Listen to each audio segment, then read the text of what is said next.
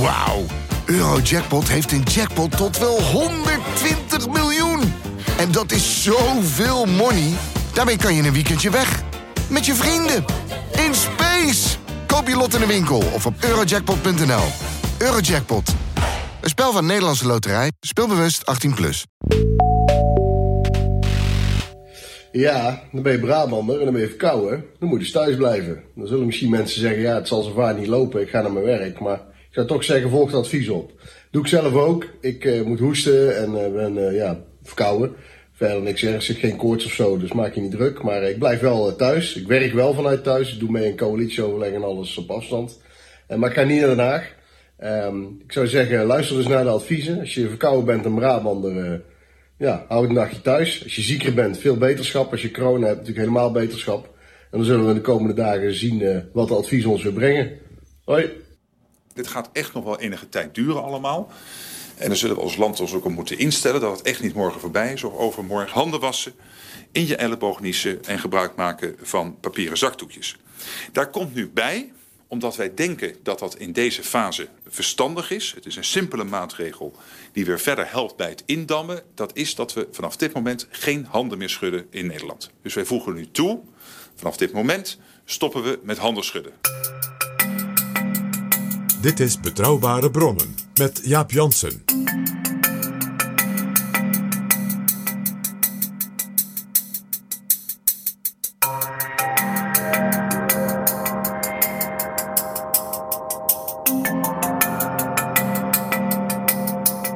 Hallo, welkom in Betrouwbare Bronnen, aflevering 91. Welkom, PG. Dag Jaap.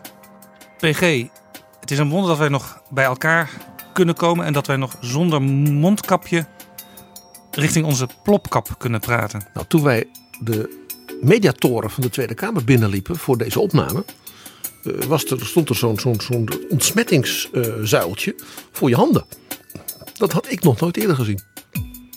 Nee, en ik weet in radiostudio's op dit moment uh, lopen ze ook rond met zo'n spuitdingetje. Om de studio's steeds uh, te ontsmetten en ook de plopkappen weer eventjes uh, schoon te maken. Oh ja, want als mensen natuurlijk daar te tegenaan praten en er komt een nieuwe gast, dan ben je spuit 11. Ja, maar wij hebben onze eigen plopkappen, dus hier hoeft dat niet. Nee. Jaap Jansen en Pieter Gerrit Kroeger duiken in de politieke geschiedenis. We gaan het vandaag hebben over de geschiedenis van pandemieën. Wat is een pandemie? Een pandemie is een zeg maar, uitbraak van een zeer besmettelijke ziekte. die zich als het over hele landen en continenten uitspreidt. Dus niet, er is eh, zeg maar, in de winter, zoals elke winter, hè, in landen als uh, dichtbevolkte landen als hier in Europa, een soort griepgolf. Hè, dan gaan er ook over elke winter enkele duizenden, meestal hoogbejaarde mensen dood. Daar hoor je nooit iemand over, eigenlijk tenzij het is, oh, er is heel veel griepen, mensen niet zoveel in de forensen. Ja, ja, je hoort soms wel een bericht, het is inmiddels een epidemie. Dan hebben ze een bepaald getal bereikt. Maar dat is dus, dan is het als het ware even virulent, zoals dat heet. Hè? Het virus, daar komt het woord virulent ook van. En uh, een pandemie is dus als het ware over, letterlijk en figuurlijk over alle grenzen heen gaat. En dus ook grote delen van bijvoorbeeld van de bevolking van een land of landen en continenten worden geraakt. In de zin ook dat het uiteindelijk ook slachtoffers eist, namelijk mensen die overlijden. Uh, zeker natuurlijk in vroeger eeuwen. En daar gaan we het in het bijzonder dus over hebben, want die grote pandemieën uh, hebben vaak hele in, indringende politieke, strategische, culturele en ook religieuze gevolgen gehad. En dat is niet zo bekend altijd. Ja, en ik kan me ook voorstellen dat hoe verder je teruggaat in de tijd, hoe uh, lastiger het werd om met uh, grote ziektes om te gaan. Omdat toen natuurlijk nog vaak veel kwakzalverij was en ze deden maar wat om ziektes uh, denkbaar te bestrijden. Men had natuurlijk tot de komst van de moderne wetenschap, ook de moderne experimentele wetenschap, die je kon proberen en dan checken, had men natuurlijk geen zeg maar, bewezen oorzaken. En was er dus ook heel veel, ja, wij zouden zeggen bijgeloof. Begrijpelijke grote angsten van mensen. Voor elkaar, voor hun kinderen, voor hun familie. Uh, en was er natuurlijk een, ook een soort besef dat ja, natuurkrachten waar de mens aan onderworpen was. hè, van de goden, van, van de duivel. eh, dat die dus ieder moment in je leven kon ingrijpen. We kennen natuurlijk uit het Oude Testament het verhaal dat God dan Farao straft. En dan komen al die epidemieën in Egypte. Dat is natuurlijk een herinnering van de Joodse stammen die als slaven in Egypte woonden aan ja, hun leven hè, in het, dat enorme wereldrijk van de farao. En dat natuurlijk ook dat Egypte, mede natuurlijk door het dicht bevolkt langs die Nijl, dan hoeft er maar iets met het water te zijn. Hè, of iedereen had tyfus, om maar eens even zo te zeggen. Dus die verhalen over, over, over farao, die dan dat volk laat gaan, zodat God die straf wegneemt. Dat is natuurlijk een, aan de ene kant als, als, als mythe, oorsprongsmythe van het volk Israël. Natuurlijk heel natuurlijk prachtig Oosterse vertelling. Maar tegelijk, je hoort de realiteitswaarde van herinneringen van dus de, de, de Joodse mensen die toen in Egypte woonden. Dan heb je dus geen wetenschappelijk verhaal of bewijs. Maar iedereen die dat leest, en ook zeker met de wetenschappelijke bril van, van deze tijd, kan meeleven bijna met de Egyptenaren, maar met, ook met die, die, die, die slaven in dat land. Ja.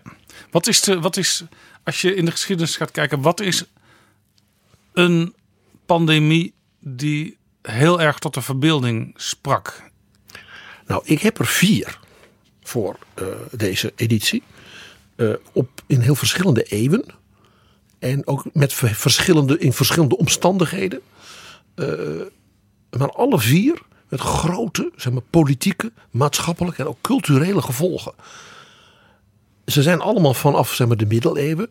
Omdat we natuurlijk over de, die eeuwen sindsdien natuurlijk zoveel bronnen hebben. Historische bronnen, gegevens en dergelijke. Dat je daar dus echt kunt analyseren eh, wat er gebeurd is. eh, hoe het gebeurde. eh, en, en er zijn dus heel veel getuigenissen ook. Ja, want in de middeleeuwen had je natuurlijk al rijken in de zin van landengroepen. Waar administratie was. En er was natuurlijk ook heel veel kerkelijke administratie en monniken die aan administratie deden. En Europa had natuurlijk in die zin een echt verenigd Europa. De, de, de katholieke kerk, zoals, hè, dat was toen nog gewoon de kerk. En de katholieke kerk was een, natuurlijk alle landen en streken en volkeren omspannend geheel. Hè, Dus iedereen was hè, van de katholieke kerk en van de paus. En daarnaast van zijn keizer, zijn koning, zijn graaf, zijn stad. Dus toen had je dus ook bevolkingsadministratie die op een over al die landen vergelijkbare manier werd gedaan. het, dus de doopregisters, de huwelijksregisters en in dit verband natuurlijk de begrafenisregisters van de parochies in heel Europa vormen dus ongelooflijk belangrijke bronnen om dus dingen te weten over de demografie van Europa in die tijd. Werd daar ook al beschreven waar dan iemand aan overleed? Ja, dat werd zeker in kronieken, zoals dat heet, bijvoorbeeld van steden of van adellijke families. Hè. Dan, als al hun boeren doodgingen aan, ja, ik noem maar eens wat, eh, eh, eh, aan cholera. Nou, Ja, het woord cholera kenden ze niet, maar uit de beschrijving soms kunnen we dan nu proberen vast te stellen, nou, niet altijd, van dan is dat waarschijnlijk dat geweest. Dus, Ja. dus ook daar, eh, je, je, zult, je kunt verbaasd zijn soms wat we aan detailkennis daardoor eh, gewoon ja, danken aan wat er is overgebleven. Dat is natuurlijk niet overal zo, van elke stad. Maar in sommige dingen zijn er dus soms echt fascinerende beschrijvingen. En later in de middeleeuwen, later middeleeuwen, renaissance, komen ook echt ego-documenten. Dat mensen dus, zeg een dagboek, brieven, ja, ook dat is allemaal prachtig en belangrijk materiaal. Ja, en hoewel er nog geen enorme wetenschappelijke overgeleverde kennis was over bepaalde ziekten, eh, waren er op een gegeven moment natuurlijk wel namen voor een ziekte. Bijvoorbeeld schiet met de binnen de zwarte dood. Daar gaan we mee beginnen. Dat is één. Je, je, het feit al dat jij, dat jij zegt van bij- eh, ieder, iedere belangstellende iemand die iets van geschiedenis weet, de zwarte dood. Dan zijn we dus in 1347, die heeft tot 53, 1353, maar, zeg maar in Europa ja, huis gehouden, want dat mag je wel zeggen. Eh, en die noemen wij, maar pas sinds de 16e, 17e eeuw, dus eeuwen later, de zwarte dood. En weet je waarom? Het is een vertaalfout. Het was de mors atra of pestis atra in het Latijn. En atra betekent verschrikkelijk en zwart in het Latijn. Dus de mensen in die tijd, hè, dus de monniken schreven over die verschrikkelijke dood, die verschrikkelijke pest, ja, die eh, ziekte. Pest is betekent, ook- in bredere zin gewoon ziekte. En dat werd dus in latere eeuwen vertaald als zwarte pest, zwarte dood. Ja, ja want we kennen natuurlijk ook het begrip pesthuis. Ja, dat is natuurlijk om mensen in quarantaine te stoppen. Hè, was dus het pesthuis altijd buiten de stad. Daar zag je dus dat er wel iets van kennis was over als er een uitbraak was van een besmettelijke ziekte. Van breng die zieken bij elkaar, probeer ze te verplegen. De meeste gingen natuurlijk toch dood. Maar dan besmetten ze, het woord zegt het al, niet ook nog anderen. Nou, die zwarte dood, dus de, de grote pestepidemie van zeg maar, halverwege de 14e eeuw, is eigenlijk het eerste ja, zeg maar, negatieve bewijs van globalisering. Want het gebeurde niet toevallig. Dat dus over de hele wereld van toen, behalve Amerika en Zwart-Afrika, dus die, die, dat, dat pestvirus eh, nou ja, eigenlijk bij iedereen terecht kwam. Dat kwam doordat dus met de zijderoute en de scheepvaart van de Ara- Arabische eh, eh, handelaren, zeg maar tussen Maleisië, de Golf, eh, de Rode Zee, Egypte, de Levant. Dus denk aan havensteden in Libanon naar Genua. Ja, was er dus een wereldontspannend handelsnetwerk, zeg maar tussen de Hanse-steden ja, in, de, in het Balticum tot en met Japan en Korea. Dat was toen voor het eerst. En je begrijpt, dat maakt dus ook ineens die kwetsbaarheid. Je kon het niet meer isoleren in bijvoorbeeld één streek. En ja, die, die, kwam de woestijn daaromheen niet meer door. Ja. Ja, nu wel. En er kwamen, er kwamen bij wijze van spreken eh, elementen met elkaar in aanraking die elkaar voor het eerst tegenkwamen. En dus ook weer leidden tot ja, misschien nieuwe ziekten die voorheen nog niet geconstateerd waren. Of die ontstond in een streek waar de mensen verderop geen eh, resistentie tegen hadden. Dat is dus bij de Zwarte Dood, met pest geweest, want die kwam uit China. En ja, je, je begrijpt hoe actueel. En is dus via de toenmalige zijderoute terechtgekomen in wat nu Kirgizië is. Dan denk je, ja, Kirgizië. Maar dat was een enorm belangrijk handelsgebied tussen de Arabische wereld, Perzië, Rusland. Daar heb je dus ook die, die prachtige steden in die gebieden. In Oezbekistan, in Kirgizië. Denk aan Samarkand. Allemaal prachtige eh, moslim. Ja, je, en- ziet, kunst. je ziet altijd, dit, dit moet heel wat geweest zijn. Dit heeft een enorm verleden als je daar bent. enorme artistieke eh, eh, erfenis. Sterk beïnvloed door de kunst en cultuur van Perzië. Een van de grote cultuurnaties eh, in de geschiedenis. Is de Persische, Persische kunst, Persische cultuur. Nou, je begrijpt als dat dus met karavanen ja, en over zee hè, via de Arabische handelsroutes. Komt dat dus in het, wat wij nu het Midden-Oosten aan. Ja, Aan de Kaspische Zee, in Baku. Het komt in Aleppo, het komt in Damascus. Ja, en wie zitten daar? Venetiaanse, Genuese handelaren. Handelaren uit Londen, handelaren uit, uit Constantinopel. Het, hè, Byzantium. Nou, je, je, je voelt hem al. Daar, daar, daar gaat het virus. Het is dus via Kirgizië naar de Krim. Daar is geconstateerd, zeg maar een half jaar later. En de Krim was een soort monopolie op dat moment van Genua. Venetië zat meer met Libanon en Syrië. En de andere route, een stuk van de zijderoute van de concurrent van Genua, dat was de Krim. Ja, je kunt dus met de middelen van nu kun je een hele mooie vloeiende wereldkaart maken waarin je de verspreiding aangeeft op basis van de documenten uit die halverwege de 14e eeuw Ja. periode. Die kaarten zijn er ook zeer gedetailleerd. Ook, je kunt ze ook zelfs bijna online, hè, dat je het gewoon als, het ware als, als, als filmpje, als, het ware, als hè, die, die, die, die, die, die dood over de wereld zien trekken. De, tamelijk letterlijk morbide. Eh, en van de Krim kwamen dus die Genuezen met hun schepen.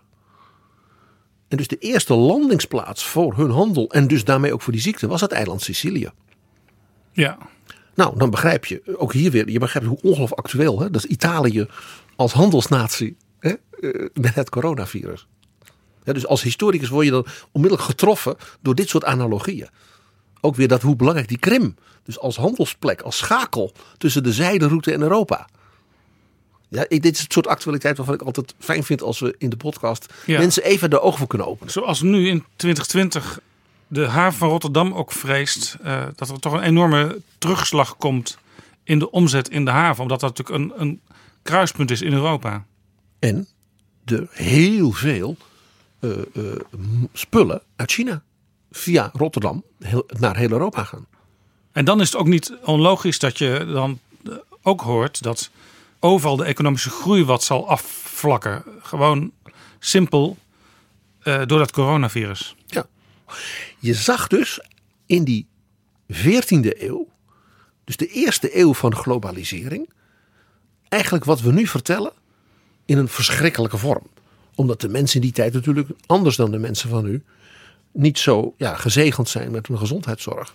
En hoe En ook, verschrikkelijk, en ook nieuws dat je van elkaar weet wat er gebeurt. hoe verschrikkelijk was die pest, die later dus de Zwarte Dood werd genoemd? Hoe, hoeveel mensen waren, werden uiteindelijk slachtoffer? Hoeveel stierven er? Wereldwijd tussen de 75 en 100 miljoen mensen.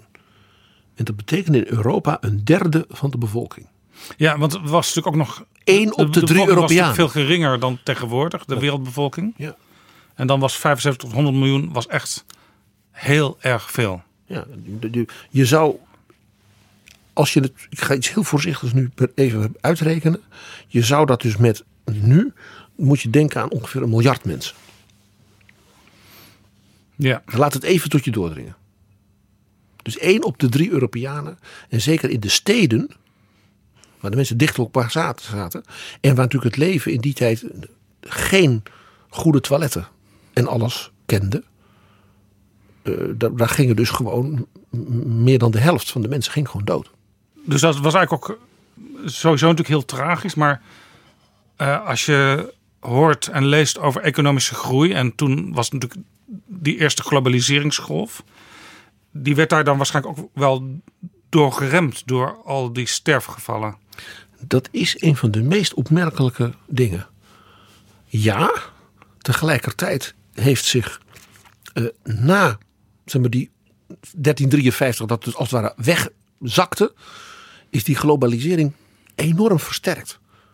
Een van de meest opvallende dingen is dat, iets heel bruts, maar ja, zo is de geschiedenis soms. De mensen die overleefden, waren dus allemaal gezond.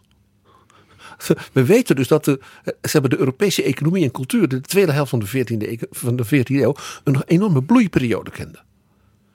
Eh, sterker nog, we hebben het er een keer over gehad in Betrouwbare Bronnen. Graaf Albrecht van Beieren, residerend op het Binnenhof, Oh ja. regeerde bijna 40 jaar. Gezonde, jonge, sterke vent. Ja, ook al heel opvallend. Precies in die, in die periode na de Zwarte Dood. En nou, je weet nog, de feesten die hij gaf, de rijkdom, het. Merkwaardig, hè? Ja, maar zeg maar de gemiddelde gezondheid van mensen verbeterde dus omdat ja, de, de zwakkere mensen die stierven het snelst. Dat is dus vreselijk, maar Ja, zo is het. ja. Het was een Darwinistisch proces, Ja. om maar even zo te zeggen. Nou, we weten dus ook hier in de Nederlanden dat in zeg maar, het graafschap Holland ongeveer een derde van de mensen stierf. Een derde, ja. Dus ongeveer zoals gemiddeld in de hele wereld. Eh, en dat weten we zo behoorlijk dus precies. Ook weer dankzij die zeer goede administratie, waar we het al eerder over hadden toen, van graaf Albrecht. Graaf Albrecht hield natuurlijk bij met zijn uitstekende staf, hè, zoals we weten. Eh, Mensen zoals Dirk van Delft en de, de gebroeders Potter, weet je nog. Eh, hoe het zat met de overheidsfinanciën. Hè, de Potter was zijn thesaurier. Ja, daar ging het niet goed mee.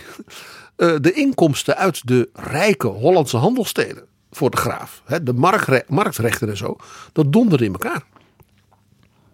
Dus de graaf moest een beetje tering naar de nering zetten om eens even een epidemische term te gebruiken. Ja, je zegt een derde van de Europese bevolking stierf uiteindelijk. En ook een derde van eh, het graafschap Holland. Eh, in die zin was het dus ook zonder discriminatie. Eh, want het was niet zo dat er delen waren waar mensen veel meer overlevingskans hadden. Ja, eh, er zijn dus delen van Europa geweest waar het veel minder erg was. Eh, en er zijn dus delen van Europa geweest, zoals Italië, waar het heel erg was. Dus daar ook, en dat heeft ook bijvoorbeeld met het weer te maken. En soms ook, ja, het klinkt misschien raar, met de levenswijze. Bijvoorbeeld heel dun bevolkte gebieden, ik zal maar zeggen Finland, daar was het niet zo heel erg. Ja. Maar in steden, bijvoorbeeld de, de Vlaamse steden, daar is het heel erg geweest. Omdat die natuurlijk dicht bevolkt waren en wereldwijd verknoopt. door dus die enorme handel. Ja, De verhalen toen was dat iedereen zomaar de pest kon krijgen en dan doodging. Dat is typisch dus de beleving van de vrees en de angst van mensen. En natuurlijk ook eh, het gevoel, het is een straf van de Allerhoogste voor zijn zondaars. nee, je, komt, je komt nu nog wel eens hele orthodoxe, of misschien beter wel zeggen extremistische mensen tegen die bijvoorbeeld aids als straf van God eh, zagen toen dat in de jaren 80 van de vorige eeuw uitbrak. Maar dat was toen een vrij normale eh, redenering, een straf van God. Ja, maar men, men ging ervan uit. eh, en dat, dat was niet iets specifieks voor christenen. Dat de mens natuurlijk onmachtig was tegenover de natuurkrachten. En Ja, maar probeer je natuur- die te begrijpen. Ja, natuurkrachten was meer iets ook uit het heidendom, zeg maar. Want Ja. eh, in die zin zit het ook het christelijk geloof en het heidense geloof, daar zitten wel elementen die zijn overgenomen. Ja, en, en dus de gedachte was: eh, eh, wij mensen worden ja, overvallen door onheil. En hè, inderdaad, de atra mors, een verschrikkelijke dood.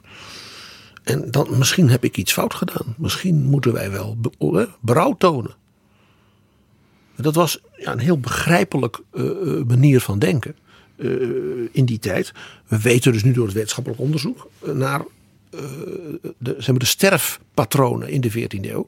Dat ook toen, ja, net als dus nu weer, het vooral oudere mensen waren met bijvoorbeeld zwakke longen. die al bij een, ook bij een griepje ja, onder de leden hè, een longontsteking krijgen. Kinderen die bijvoorbeeld, eh, eh, bijvoorbeeld zwak geboren waren. Eh, wij zouden dus nu zeggen geestelijk en lichamelijk gehandicapten. Die gingen dus, nou ja, nog meer bij bosjes dood. Ja, ja, het is dan ook heel vaak dat als je al eh lijdt onder bepaalde ziekten, tussen aanhalingstekens, eh, ja, dan is soms een klein zetje is, is genoeg voor het einde. Zeg maar. Dus ook als je heel oud bent geworden en ook best wel gezond, maar ja, je hebt toch allerlei gebrekkigheden. En als er dan iets bij komt, dan kan het fataal zijn. Ja, en eh, dat was natuurlijk in die tijd te meer, omdat natuurlijk alleen mensen die zeg maar, een heel goed gestel hadden, zou ik maar zeggen. Ja, die mensen heb je natuurlijk nu ook. Dat was, maar die had je ook in die tijd. Die mensen gewoon die nooit wat hebben en gezond zijn. En, en wij zouden zeggen sportief en bewegen. En hè, met, wie het, met wie het goed gaat. Er kwamen in die tijd ook mensen die dus moeiteloos 80 en 90 werden. En gezond waren. Ja, hoewel de meeste mensen maar een jaar of veertig werden. In Ja, heel veel mensen stierven natuurlijk nog voor hun vijfde. Ja. Dat was het grootste, de grootste groep. Ja, en dan kun je natuurlijk, als je dan het gemiddelde gaat berekenen, dan kom je al gauw rond de 40 terecht. Ja. Heel veel mensen stierven inderdaad tussen 40 en 50. En dus zo'n graaf Albrecht die 40 jaar ja, regeerde. En echt tot vlak voor zijn dood ook echt flink. Ja. Een man in de 70. Dat was wat hoor in die tijd. Dat was een gezonde, eh, dynamische kerel. Wat ook blijkt hè, uit de stukken die we van hem, van hem weten. Nou, bij die reacties en die angsten hoort natuurlijk de meest wilde theorieën. Wij zouden zeggen samenzweringsgeloof. Ook magische gedachten. Als ik een zo'n amulet neem, dan krijg ik het niet. Of bepaalde kruiden die gaan helpen. Nou ja, ook, ook, eh, ik zal maar zeggen, een, ho een hoog Jomanda en Klazien zalkgehalte. Dat zat er ook in Europa in. Ah, het Achilleskruid, mensen. Heb je last van moeie voeten? Dan moet je het Achilleskruid op de hielen binden. En binnen 15 minuten loop je weer zo kwiek als een pauwenjong. heksen ja, en genezers. En dat door elkaar heen. En ja, typisch voor die tijd was natuurlijk de Joden zitten erachter. ja. Want een van de dingen waar de Joden natuurlijk altijd van verdacht waren, was het, het, eh, eh, be- hoe heet het vergiftigen van de bronnen. Van putten en zuiver water. Dat moet je ook heel symbolisch zien. Zuiver water staat natuurlijk voor de doop. Staat voor Jezus. Voor hè, zijn, hij wast Het, zonden leven, af. het levende water. Het levende water. En hij wast de zonden van mensen weg. Dus als je dat vergiftigt, ja, dan, dan maak je dus de helende kracht van, van het geloof in Jezus dus kapot. En de Joden hadden natuurlijk Christus aan het kruis geslagen. Dus, nou, probeer op die manier als mens van nu te begrijpen het soort patronen achter de Jodenhaat van die tijd. Ja. Dus ja, pogroms, ja, die gingen dus samen met eh, eh, de, de, de, de jaren van de Zwarte Dood. de cijfers, er zijn in minstens 210, misschien wel 400 Europese steden en de kleinere dingen, massamoorden op Joden plaats geweest. Uh, zeg maar, in de, zeg maar, rond de kerst van 1348, dus bij die eerste enorme golf in de winter, dus de mensen konden ook niet op het land gaan werken. Dus men zat bij elkaar in de kou. En in die maanden is dus in, uh, in Duitsland, ik ga even de steden noemen waar men alle Joden heeft vermoord, dan wel de stad uitgetrapt. Stuttgart, Memmingen, Lindau, Basel, Freiburg, Augsburg, Nuremberg, München, Keulen en Erfurt. Excuus. En dat is eigenlijk vergelijkbaar met, uh, zoals ook over hekserij werd gesproken. Uh, er gebeurde iets raars in een dorp en dan werd dat, vrouwtje, dat rare vrouwtje daar in dat huisje, kreeg daar de schuld van en die werd dan als heks beschouwd. En hier werd dus een hele bevolkingsgroep, namelijk de Joodse bevolking. Die natuurlijk in zogenaamde ghetto's hè, woonden. Het woord ghetto komt uit Venetië voor de Joodse wijk. betekent gesloten. Dus dat was letterlijk een gesloten wijk. Uh, waar de Joden bij elkaar woonden. En het kwam dus ook, daar kwam dus ook nog het verhaal. De Joden zijn de enigen die niet ziek worden. Dat was ook zo'n verhaal. Mag ik even zien hoe modern dit is? Weet je nog dat op 11 september het verhaal onmiddellijk rondging? 9-11. 9-11.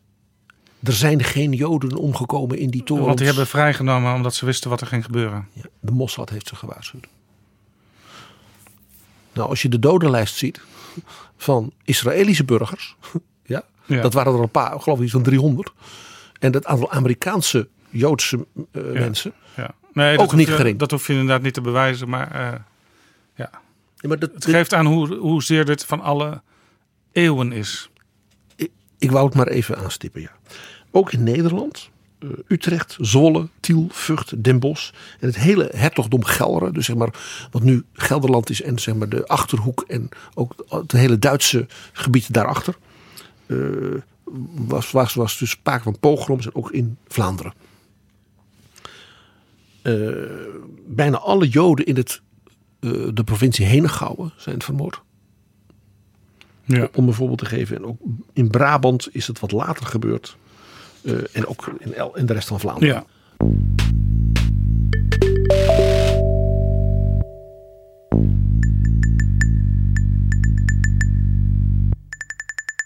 Nou, we hadden het er al even over. Uh, na een tijdje hield het op. Ja, na zes jaar. Ja. Het was dus golven. Hè? Ten eerste grote golf. Je bent 49 en 50. 1350 nog weer zo'n golf had. In 53 was zeg maar de laatste laatste ja, golfje. En daarna was het een beetje weg. Ja, maar nu is het zo in 2020 als er zo'n nieuw coronavirus komt. Dan gaan toch alle wetenschappers en alle ziekenhuizen die ervaring met virussen hebben. Uh, ja, die steken de koppen bij elkaar en die gaan kijken wat ze kunnen doen. Toen zaten ze natuurlijk letterlijk met de handen in het haar. Want er was nog geen ervaring. Nee, en er was natuurlijk ook het, soort apocalyptisch gevoel. Van we gaan allemaal dood. Ja, dus het, het einde van de wereld komt. En, hè, dus je moet ook pro probeer een beetje in te denken van mensen die dus niet weten wat het is. Uh, vermoedens hebben, uh, angsten, uh, die dat projecteren op, op Joden, op ja, mensen die anders zijn. Denk... Dus het was ook bij wijze van spreken, als je enigszins rationeel dacht in die tijd, was het ook nog best moeilijk om bijvoorbeeld het stadsbestuur te overtuigen van wat er moest gebeuren. Ja men had soms ook wel, uh, uh, zeg maar, wij zouden nu zeggen, slimme gedachten.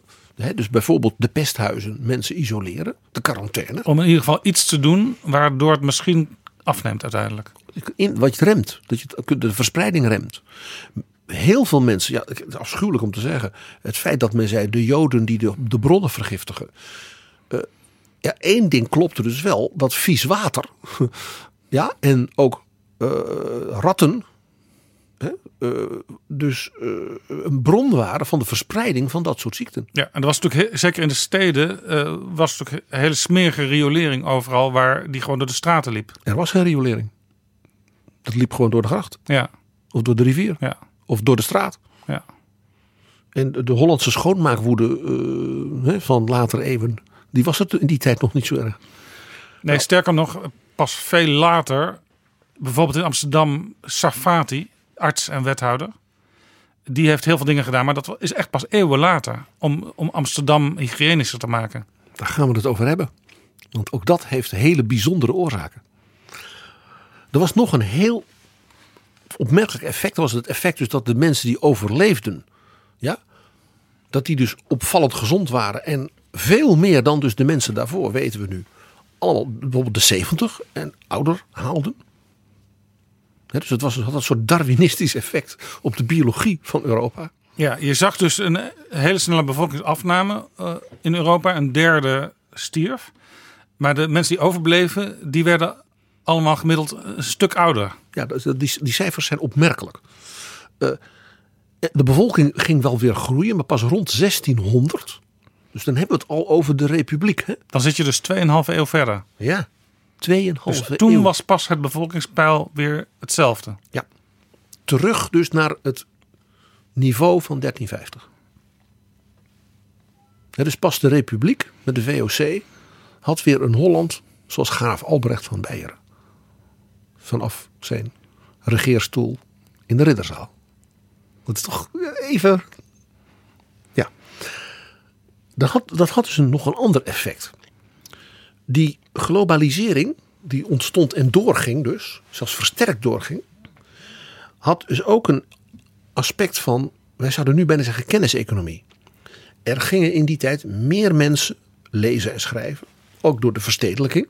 Die dus ook die ziekte bevorderde, die verstedelijking. Maar ook dus dat er scholen waren, dat mensen handel drijven. Dat betekent dus je moest kunnen rekenen, moest kunnen schrijven, andere talen spreken. En dat had dus een opmerkelijk cultureel effect. Dat mensen die dus hadden overleefd, om maar zo te zeggen, dat die een veel een intenser christelijk geloof gingen beleven. Wat, wij, wat, je, wat men zegt, een soort verinnerlijking. Dus niet alleen maar de Latijnse formules van, van de kerk en een kruisje slaan. Nee, men ging echt bidden. In nood leert men bidden, zoals dat heet. En dat was dus toen ook, en dat had een heel bijzonder effect. Men wilde dus over zijn geloof praten, erover lezen, erover schrijven in de volkstaal. En dit heeft geleid tot een enorme bloei van dus de literatuur in de volkstaal. Onder andere ook dus in het Middel-Nederlands. En dit is dus ook, dat leidde dus tot een, bijvoorbeeld een uniek boek in de, zeg de Europese literaire en culturele geschiedenis. Namelijk een van de allereerste volledige vertaling van de Bijbel in de volkstaal. En dat is dus in het Nederlands. Ja, daar hebben we al wel eens in Betrouwbare Bronnen over gesproken. Hè? Want Dirk, Dirk van Delft, die, die schreef voor graaf Albrecht. Dat, Dat was verhaal? een van zijn belangrijke adviseurs. En die heeft dus in de volkstaal opgedragen de graaf. Dus de graaf had hem dat verzocht, doe dat. Een uniek boek, dat heet Der Kersten Geloven. Dus het geloof van de christen. In de volkstaal, dus niet in het Latijn. Mensen in hun taal uitleggen, dit is het wezen van wat wij geloven. Dus dat u dat tot u kunt nemen, erover kunt nadenken. Dat was dus in cultureel opzicht een, een, een, ja, een uitermate belangrijk moment. Ja. Je kunt zeggen, daar, daar begon dus wat we renaissance en later reformatie gingen noemen. Ja? Van, hè, dus zelf denken, zelf ook nadenken over je geloof, daarover in discussie met elkaar gaan. Dat heeft dus zijn, zijn bronnen in dus die generatie na de Zwarte Dood. Ja, de link naar dat eerdere verhaal over Dirk van Delft en der, over Dirk van Delft en Dirk Kersten geloven. Kun je beluisteren in aflevering 43 van Betrouwbare Bronnen. Toen we spraken over het Binnenhof als eeuwenoud ratje toe. Ja, nog een effect in die 14e eeuw. Europa, en zeker de steden, ook hier in de Nederlanden, liepen dus vol met wezen. Want kinderen waren vaak gezond, ouders waren misschien eerder ziek. En ja, wat moest je met die kinderen? Onderdeel dus van die zeg maar, bewustwording van het geloof was ook, we moeten dus, ja, het zijn Gods kinderen. We moeten iets voor ze doen. Ook natuurlijk, we moeten verhinderen dat dat bendewezen werd. Want wat moet, hoe komen ze aan eten? Ja, Dus er ontstond een enorme activiteit, sociaal zouden wij nu zeggen. Een civil society. Schoolstichtingen, de steden, kloosterorders, rijke mensen die zeiden ik doe iets. Ja. En er waren dus heel veel kinderen die misschien anders nooit naar school gegaan waren. maar die als wees werden opgenomen ja, in een klooster of in een stichting of ja, in een Latijnse school. Zoals het. En die kregen dus ineens ander onderwijs. Waardoor een heleboel talent op ging bloeien. Dus dat effect, wat ik al zei, dat die globalisering in die tweede helft van de 14e eeuw eerder versterkt voortzetten. Had dus ook te maken met het feit van wat moeten we met die kinderen. Ja, dus, dus z- zeg maar een soort maatschappelijk middenveld, vaak eh, door de kerk eh, geleid. En door stadsbesturen, door de parochies, door rijke families. Dat, dat groeide en bloeide ineens. Eh, en ook denk ik eh, meer nog het besef dat de overheid een taak heeft. Ja, dat is dus het bijzondere, dat dus de steden eh, en, en, ook heersers zoiets hadden van wij moeten daar iets voor doen. Een soort zorgtaak voor opvoeding, voor scholing, voordat de jeugd niet ja, voor galg en rat, hè, letterlijk in die tijd, opgroeit. En zo kreeg je dus dat een heleboel eh, ja, kinderen dus ineens, ja, zeg maar, wij zouden nu zeggen, carrières konden ontwikkelen die daarvoor niet denkbaar waren. En dus ook er dus boeken kwamen voor die scholen. In de volkstaal ook weer. De beroemde De navolging van Christus, de Imitatio Christi van Thomas à Kempis. Uit die tijd ook. Was bedoeld om in het Latijn en in de volkstaal. Dus de mensen te vertellen hoe, heb je, hoe voer je het goede leven. Ja, ja. Dat boek is tot de dag van vandaag nog gewoon te krijgen. Het is een van de meest bijzondere en belangrijke zeg maar, spirituele boeken in het Nederlands. En dat is dus geen toeval. Ja. Dat, dat, dat komt dus uit die fase van onze cultuur. Ja, misschien een hele rare vraag hoor, maar ontstonden er ook daardoor nieuwe beroepen en nieuwe vakken? Omdat natuurlijk veel kinderen die nog ouders hebben, die stappen vaak gewoon eh, in de boerderij van hun ouders. En, of die worden net als hun vader timmerman. En toen waren er ineens heel, heel vaak geen ouders meer. Dus het veld lag helemaal open voor die kinderen. Letterlijk. Je- Het een punt dat je terecht aanstipt. Eh, Het leidde dus tot eh, eh, we zeggen, grote sociale mobiliteit. Die wezen gingen ook ergens anders heen. Om eens wat te noemen. Die, waar ze opgevangen werden. Ja, waar ze terecht konden. En vandaar het merkwaardige effect dat we dus pas later in de geschiedschrijving is men dat gaan ontdekken. Dat dus die zwarte dood niet leidde tot iedereen ja, huilend op, op, een, op een steen ging zitten. Dat deden mensen ook hoor. Mensen waren natuurlijk ook verschrikkelijk verdrietig. Hè, vandaar dus dat, dat die geloofsbeleving. Maar ook dus een impuls werd voor mobiliteit, globalisering en culturele vernieuwing. Dit was de Zwarte Dood, 1347 tot 1353, zes jaar lang. We nemen nu een sprongetje in de tijd, PG. Ja, we gaan nu ook naar een heel ander deel in de wereld. De Zwarte Dood was Azië, Midden-Oosten, Europa. We gaan nu naar de nieuwe wereld. Net ontdekt. Midden-Amerika, Zuid-Amerika vooral. Later ook Noord-Amerika. En we zijn dus in het begin van de 16e eeuw. En we zijn dus in die glorietijd waar we het in betrouwbare bronnen alles over hadden. Over de, van de heersers van het huis Habsburg, die ook de Nederlanden regeerden. Hè? Keizer Karel V, koning Philips II. Die gingen ook richting wat we nu noemen de Amerika's. Ja, want de Genuees, we hadden het al over Genua als, als stad die in de, hè, van de, in de Krim en overal zijn. De Genuees Christoffel Columbus ontdekte, gefinancierd door de koningin van Spanje, Isabella, de katholieke, zoals zij werd genoemd, hè, de Los Reyes Católicos, hè, die geweldige, krachtige heerseres. Het voorbeeld voor al die ja, nichtjes, kleindochters, dochters, tantes, hè, die dat huis Habsburg daarna gingen Als je in Spanje besturen. rondreist, dan zie je nog heel veel eh, tekens van waardering voor Isabella. Ja, zij is de, de, de, de grote vrouwelijke persoon in de Spaanse geschiedenis. En dus de opdrachtgever van Columbus. Dus die veroverde, zoals dat heet, ja, natuurlijk niet, met drie bootjes. De nieuwe wereld voor Spanje. En daarmee voor de katholieke kerk. Voor het christelijk geloof. Dat was natuurlijk een letterlijk wereldschokkend iets. Daar kwam dus een compleet nieuwe wereld bij. Eén klein opmerkingje. We hebben het onlangs weer gehad. Ging het weer even in de media. Dat men in de middeleeuwen geloofde dat de aarde plat was. Niet waar. Zegt gewoon maar. Niet waar. Dat is een praatje van later. Dat kan eigenlijk ook niet als je, ja, als je de wereldzeeën overvaart, dan, kan, dan kun je dat ook uiteindelijk niet geloven, denk ik. We hadden het net al over die globalisering van de 14e eeuw. Toen wist men dus ook dat China letterlijk aan de andere kant van de wereld lag. Dus dat gewoon even, lieve luisteraars, geloof dit verhaal niet. En op een gegeven moment wist men natuurlijk ook dat je om de wereld heen kon varen. Columbus die zei tegen Isabella: Als ik nou eens de andere kant omvaar, dan hoef ik dus niet via die moslimlanden.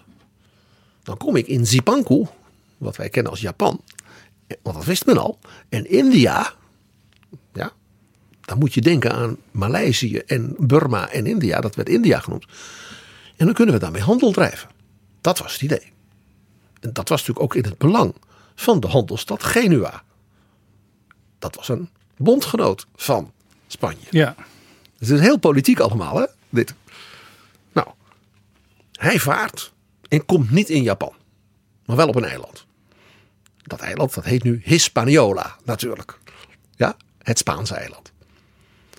Dus wat de Dominicaanse Republiek, Haiti, Cuba, dat was, was. En toen ontdekten ze snel, heel snel, dat daarachter nog meer lag. En daar lag een enorm machtig rijk. Het rijk van de Azteken. Wat nu zeg maar Mexico is. Met als hoofdstad Tenochtitlan. De Spanjaarden die daar voor het eerst aankwamen. Daar hebben we heel gedetailleerde beschrijvingen van. Want die hadden monniken bij zich voor kronieken. Die keken hun ogen uit. Dat- Die stad lag in een kom. Van allemaal vulkanen van 5.000, 6.000 meter hoog. En in die kom was eigenlijk één groot meer. Want al dat water kwam en het kon niet weg. En in dat meer lag die stad die dreef bijna. Met bruggen naar de randen. 200.000 inwoners. Zou je kunnen zeggen een soort Venetië? Nou, Venetië ligt aan zee. Dit lag dus in een, in een kom van vulkanen midden in het land. Ja. Zij kwamen daar dus binnen.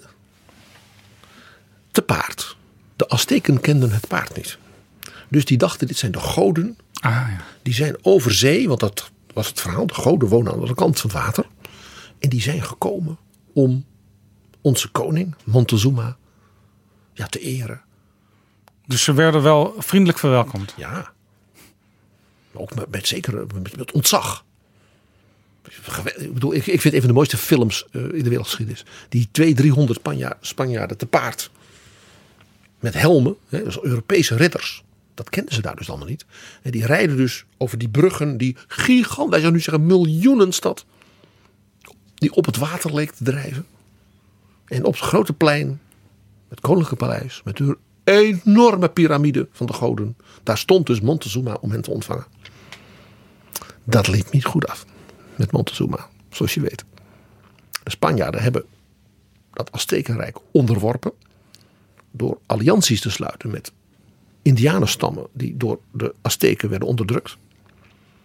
En hebben dus een eind gemaakt aan het Aztekenrijk. En dat is dus het Spaanse nieuwe Spanje geworden.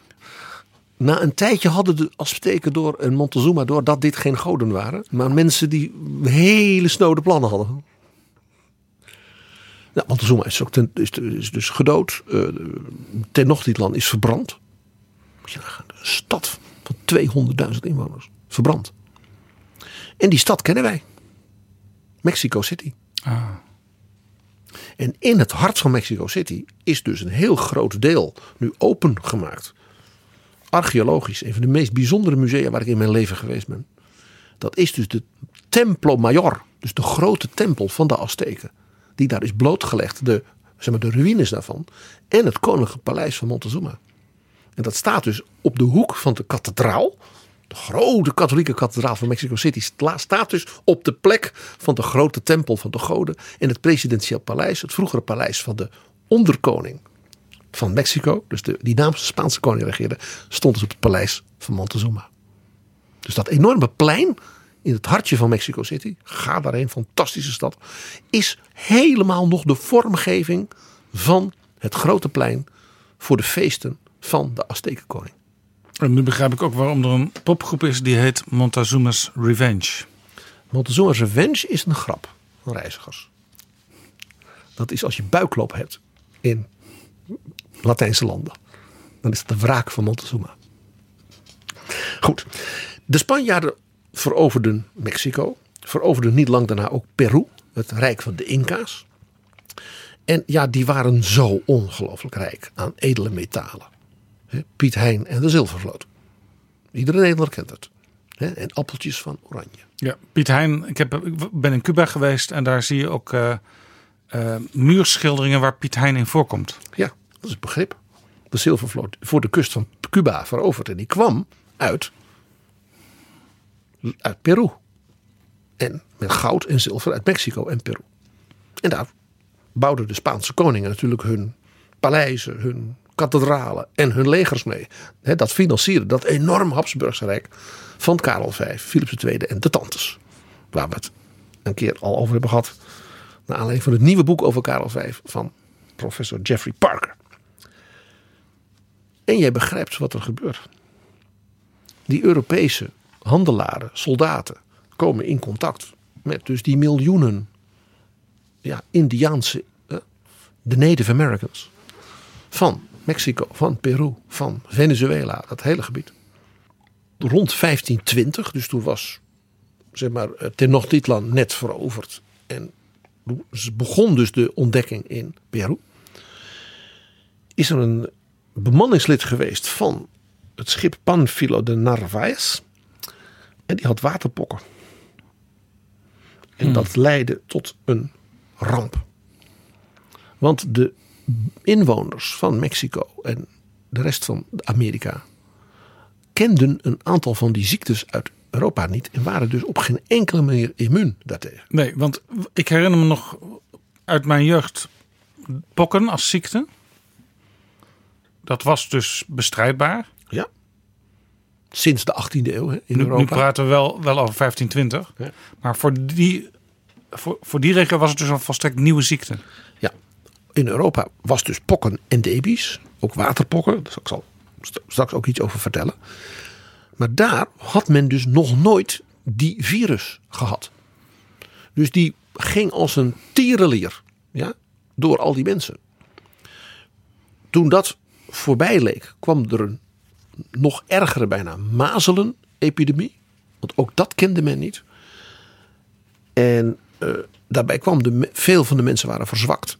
Ook natuurlijk door de wijze waarop de Europeanen eh, de bevolking uitbuiten. En ja, de gevolgen waren dramatisch. Als ik je vertel dat toen Tenochtitlan in zijn glorietijd was, had Mexico 25 miljoen inwoners. Dat was dus vergeleken bij Koninkrijk in Europa dus heel veel. Ja. In 1623, zeg maar, bij de volkstelling van Nieuw-Spanje, waren er 700.000 mensen in Mexico. Van 25 miljoen naar 700.000. Een bevolkingsdaling van 97 procent. In een enorm land. Ja. In een continent. Mexico is natuurlijk een heel, echt een heel groot land. Maar je moet dus denken, ook alles daaromheen, inclusief dus de Peru. Ja, niet alleen Mexico zoals we dat nu kennen. Ja, dit is echt het Mexico wat we nu kennen, die 25 miljoen. ja. Dan kun je nagaan wat dat dus in die andere gebieden, hoe- hoe die ziektes daar ook hebben toegeslagen. En overigens, enkele decennia later, toen de Britten en de Nederlanders in Noord-Amerika kwamen, toen is ook daar dus onder de Indianen langs de kust een enorme pokkenepidemie geweest, de waterpokken. En daar gingen ze ook allemaal aan dood. Ja, en dat, dat was dus in die tijd ook op geen enkele manier te voorkomen geweest. Want ja, mensen kenden gewoon die ziekte niet en waren er onmiddellijk vatbaar voor. Ja. Terwijl het kon dus meegenomen worden door mensen uit Europa die het bij zich droegen, maar zelf er niet ziek van werden. Precies. Dus je kunt dus die Hollanders die daar niet zeg maar, verwijten, om maar zo te zeggen. Maar het was natuurlijk verschrikkelijk. Ja, Dat heel veel van die mensen ook nog slecht behandeld werden en, en uitgebuit. eh, maar staat er de los zilvermijnen. Van. Staat er los van. Ja, Dat, dat is natuurlijk op zichzelf echt heel interessant. Wij weten uit de enorme literatuur hierover, heel veel bronnen. Want ja, toen Amerika werd ontdekt en veroverd, je begrijpt, eh, bij elk schip gingen natuurlijk geletterde paters mee. Want ja, die bevolking moest natuurlijk tot het heil worden gebracht en bekeerd. En die gingen dus gedetailleerd beschrijven wat ze hadden gedaan. Ja. Want dat was natuurlijk, het het was natuurlijk het avontuur van de eeuw. Ja, een compleet nieuw continent. En dan mag jij, nou ja, letterlijk en vuurlijk gaan wirtschaften. En daar, waar, daar was dus later heel veel van te leren van al die ervaringen die werden opgeschreven. Ja, daardoor weten we heel veel daarover. En weten we dus ook dat er heel veel paters en zo, en raadsheren van keizer Karel, die dus allemaal, mm, wij zouden zeggen, eilbrieven naar de regering in Madrid en de keizer eh, eh, in Wenen en eh, met zijn legers in Italië en in, en in de Nederlanden stuurde. Van dit gaat helemaal fout. Die waren dus buitengewoon kritisch op de wijze waarop dus de ontdekkers, de soldaten, de, de, de adellijke heren, die indianen behandelden en exploiteerden. Die zeiden, ja, dat, dat klinkt allemaal mooi. Van ja, dat zijn heidenen die kunnen we lekker uitpersen. Maar die paters zeiden, zo ga je niet met Gods schepsel om. Die, die mensen zijn ook van, van onze lieve Heer. Ja? En ja, die zijn niet katholiek. Ja, dat, dat kan ook niet. Maar wij hebben de opdracht, ja, om naar, in de nieuwe wereld die miljoenen hè, Mexicanen naar het, eh, het geloof te brengen. Ja, En, en- dan worden wij natuurlijk ook zelf misschien wel een beetje heilig ooit. Ja. Ja, en ik zei net dat ehm, het overbrengen van de ziekte los stond van eh, hoe bijvoorbeeld de Indianen werden uitgebuit. Maar dat is, dat is natuurlijk niet waar, want eh, we hadden het er al eerder al over. Als je al zwak was, dan was je ook extra vatbaar. Precies. Dus het was ook een taak van de nieuwe heersers van de kolonisten om ook een zekere gezondheidszorg Ja, te brengen. wat typisch hoorde bij kloosterordes en dergelijke. Dus die klaagden over hun zeg maar, Spaanse landgenoten. Over hoe die dus met die mensen omgingen. Nou, keizer Karel, eh, die kreeg dus onder andere, dus in Europa, hè, met, met, met de bootjes kwamen die brieven. En de beroemdste pater, die ook echt rechtstreeks met de keizer communiceerde, was Bartolomé de las Casas. Die staat ook in, de, in Latijns-Amerika bekend als een soort halve heilige. Iemand die dus echt wordt vereerd. Omdat hij de keizer dus berichten schreef. Gedetailleerd verslag deed. Over hoe slecht de mensen die dus namens hem daar zeg maar, het bewind voerden. Met die mensen omgingen. En dat dus die mensen als ratten stierven. Letterlijk. Ja. En hij dacht natuurlijk dat men had die wetenschappelijke analyse natuurlijk niet. Die dacht dat komt, dat is een straf van God. Voordat wij zo slecht met die mensen omgaan. In Ja. plaats van dat we ze gezond maken en bekeren. En dat ze, hè, dat ze, dat ze uh, weesige groetjes doen. Gaan ze dood. En dat is onze schuld. Ja, ja er wa- waren dus eigenlijk twee eh, imperatieven. Een ethisch imperatief en ook gewoon een heel praktisch, Ja. praktische reden om beter met mensen om te gaan. Ja. En dat eh, ook praktisch kan zeer ethisch zijn. Nou, de keizer nam dat dus zeer serieus, weten we. Ook weer dankzij dat boek van Jeffrey Parker. En heeft dus allerlei maatregelen afgekondigd, zeg maar, terwijl hij op het zaal, in de zadel ja, in Zuid-Duitsland was. Of in Italië eh, onder, aan het onderhandelen. Be- behandelde hij dus ook de affaires, zoals dat heette, van, van, van, van Nieuw-Spanje in Amerika. Dus hij heeft mensen afgezet, hij heeft mensen willen straffen. Eh, dus onder andere de, de man die dus voor hem eh, Mexico had veroverd, Cortés. Die heeft hij dus zeer zwaar aangepakt. De man die Peru zeg maar, opende en het Inca-rijk veroverde, meneer Pizarro. Die was zo boos op de keizer. Dat hij hem dus allemaal maatregelen zei dat mag niet. Je moet een betere, betere grondpolitiek, zouden wij nu zeggen. Mag die mensen niet zomaar hun, hun boerderijen afpakken. Eh, de, de, de, de families die met Pizarro Peru binnenkwamen, zijn in opstand gekomen tegen de koning van Spanje. Die zeiden, we gaan wel voor onszelf beginnen. We zijn een soort republikeins koninkrijk van Peru tegen Spanje. Dat is toch. Toen heeft dus de keizer gezegd, ja, maar dat pik ik niet. Dus die heeft een vloot met een leger uit Mexico, dus een Spaans leger, erop laten slaan in Peru om ze weer te onderwerpen aan de Spaanse koning. En te doen dus wat menselijker beleid, wat hij wilde, dan zij van plan waren. De verslagen daarvan, die zeiden, werd ook gezegd, ja, die Pizarro, die deugde ook niet. Wij vermoeden dat hij een Lutheraan was. En anders was hij waarschijnlijk van Joodse afkomst. Zo, zo, zo werd hij dus zwart gemaakt tegenover de keizer vanwege dus zijn wanbeheer. Zulke slechte dingen doen alleen Lu- Lutheranen, dus protestanten Ja, en het Joden. is ook altijd interessant als je dan bent in bijvoorbeeld een Spaans museum om te kijken hoe er over die tijd eh, geschreven werd in allerlei beelden en verslagen. En hoe zo'n museum van nu daarmee omgaat. Dus die dramatische gebeurtenissen en die epidemieën hadden dus ook politiek, ja, daarin de nieuwe wereld en ook bij de Spanjaarden in de Nieuwe Wereld zeer opmerkelijke gevolgen. Waaronder dus een soort burgeroorlog tegen keizer Karel V. En wij maar denken hier in de Nederlanden hè, dat wij de enige waren die in opstand kwamen tegen de Spanjaarden. Hè, dus, dus een- er is een opmerkelijke band tussen Nederland en Peru. Ja. Dat is die conclusie. En over kolonisering gesproken, later eh, zag je natuurlijk ook eh, in Noord-Amerika dat de nieuwe Amerikanen in opstand kwamen tegen de Engelsen. Juist. Dat kennen wij als de USA. Ook iets vergelijkbaars. Ja. Ja, precies.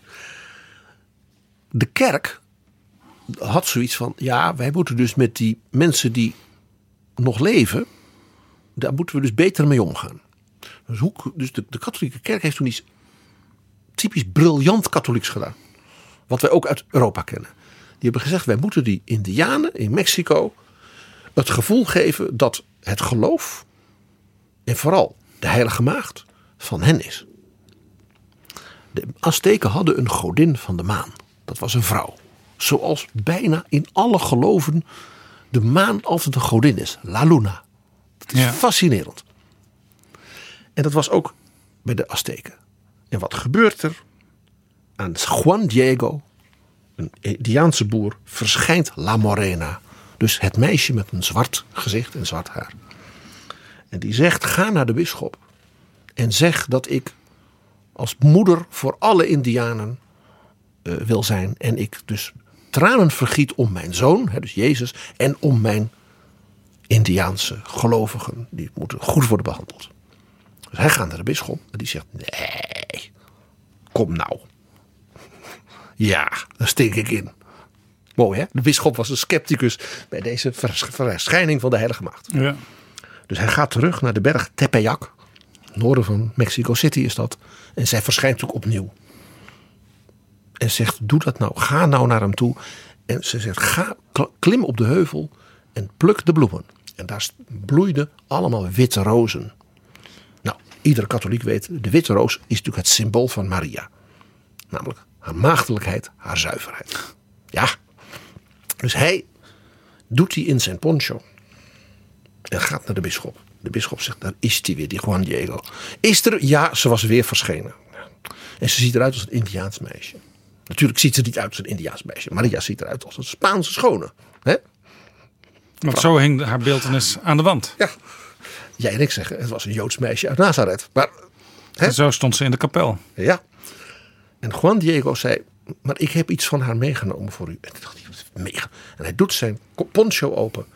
En dus er valt dus niet drie rozen, maar je begrijpt honderden witte rozen als door een wonder.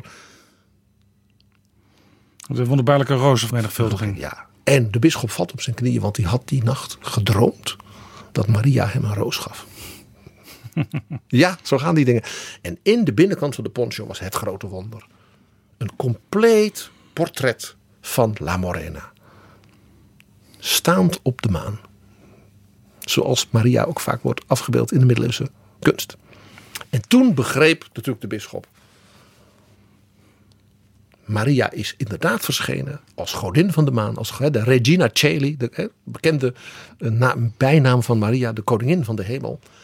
En je begrijpt, op de plek waar zij verscheen, is natuurlijk een enorme basiliek gebouwd. En dat is toevallig op die berg Tepeyac, waar ook een tempel stond van de maangodin van de Azteken. Dat is nu de basiliek van onze lieve vrouw van Guadalupe. Ga daarheen als je in Mexico City bent. Het is een van de allergrootste kerken op aarde. Ze hebben er in de jaren 70 een tweede bijgebouwd. Want hij werd te klein en bovendien door aardbevingen dreigde hij in te storten. Ja, dat heb je daar. Hè. En eh, die, die kerk is na zeg maar, het Vaticaan in Rome de meest bezochte pelgrimskerk ter wereld. Juan Diego is door paus Wojtyła uit Polen in 2002 heilig verklaard. En onze lieve vrouw van Guadalupe, La Morena, is de beschermgodin van, van de beide Amerika's, van Noord- en Zuid-Amerika. En je snapt wat dus de kerk hier deed. Die nam als het ware die Indianen mee in de gemeenschap van de gelovigen. Werd daarmee natuurlijk ook de baas. En dit was dus de deal, zeg maar heel onaardig, met dus de Spaanse overheersers en de katholieke kerk. Om de keizer, hè, die eigenlijk een menselijker bewind wilde, een beetje te geven wat hij wilde, maar hem ook op afstand te houden. Letterlijk Ja. en figuurlijk. Maar er is dus ergens is dat verhaal bedacht van die jongen, die, die eenvoudige boer, die de Maagd Maria als Indiaans meisje zag. Ik geloof onmiddellijk dat het gebeurd is. Maar het verhaal eromheen is natuurlijk heel mooi. En de poncho, die doet dat is prachtig geborduurd. Hè? Dus die kun je waarschijnlijk ook daar ergens kopen als je daar als toerist eh, langskomt. De poncho van onze lieve vrouw van Guadalupe, La Morena, hangt dus boven het altaar in die basiliek. En daar, de, voor de Mexicaanse Indiaan, dat is zoiets belangrijks. Ik ben daar geweest. Dan, om te voorkomen dat mensen dus op hun knieën vallen en niet meer weggaan, hebben ze dus een soort, soort rolbaan gemaakt. Voor dat achter het altaar. En dan mag je dus opstaan. Er staat een priester die zegt dan, ja, dan moet je eh, je handen vouwen. En dan rij je als daar onder La Morena langs. Ah. één keer heen en één keer terug. Zoals je ook bij het graf van Lenen heel snel eh, door moet lopen. Want eh, En dat is echt voor, voor- ook voor de protestantse Hollandse jongen.